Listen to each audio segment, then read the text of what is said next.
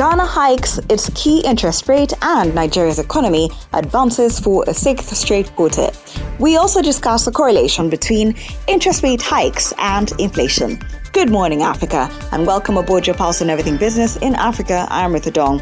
For more, follow us on Twitter at the K Financial, and you can find me at Ritha Dong.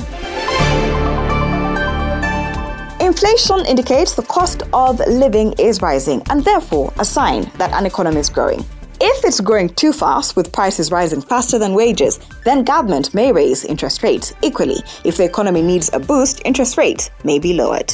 David Wandera, Executive Director, Head of Financial Markets at Absa Bank Uganda, joins us for this episode to explain the cycle and correlation between interest rates and inflation. And right now, globally, uh, we are seeing uh, risks to inflation as a result of uh, uh two things. East Africa locally, we are for, for starters seeing uh, increase in price of fuel not just in East Africa, but generally across the world right now because of uh, supply chain constraints and increase in global cri- prices. So there's an increase in fuel prices and also increase in commodity prices because of the conflict uh, between uh, uh, uh, Russia and Ukraine. Obviously, we are seeing wheat prices increase, but there's basically been disruption across global supply chains, and that has generally caused a lot of commodities to increase. So now, when the prices of commodities increase, the inflation increase. And once the inflation increases, then it means that uh, uh, there are risks to the economy, to economic growth. Uh, how do we respond to rising inflation? The central bank could, as one of its measures, increase the central bank rate to curb or to combat the increased inflation, and uh, and, and, and, and, and, and, and that would basically result in uh, feeding into increase in interest rates uh, because uh, uh, the central bank rate is almost like an indicator or an economic indicator to the financial sector as to where interest rates should be.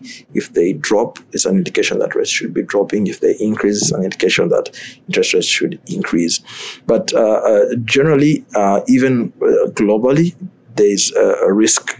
Uh, the inflation risks mean that there will be rate hikes globally, like in the US.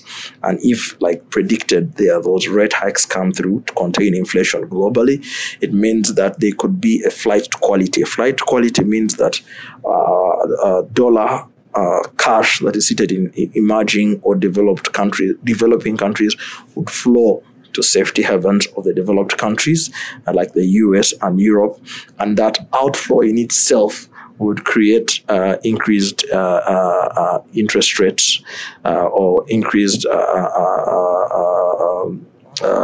currency volatility, and that also would probably feed into inflation. So there are a number of factors that are at play. One fits into the other.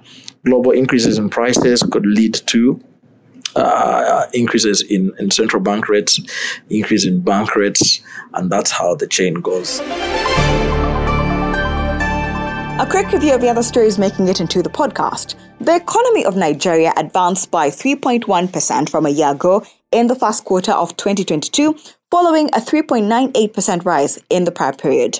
This marks the sixth consecutive quarter of growth pointing to gradual economic stability. The non oil sector expanded by 6.08% faster than 4.73% in quarter four, driven by good performance in the information and communication sector, primarily telecommunications, trade, financial and insurance, agriculture, and manufacturing.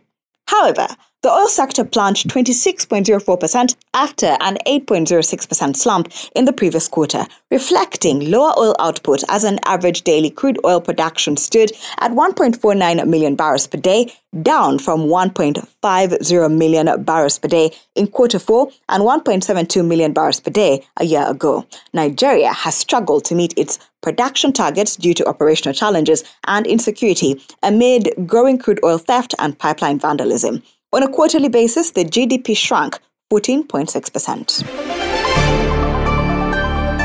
The Bank of Ghana raised its benchmark monetary policy rate by 200 basis points to 19% during its May 2022 meeting against market expectations of 18.75%. It's the second consecutive rate hike this year, bringing borrowing costs to the highest level since February of 2018 as authorities struggle to put the brakes on runaway inflation. The headline inflation accelerated to 26 to 23. The headline inflation accelerated to 23.6% in April, the highest in almost two decades, above the central bank's preferred range of 6% to 10% for eight consecutive months.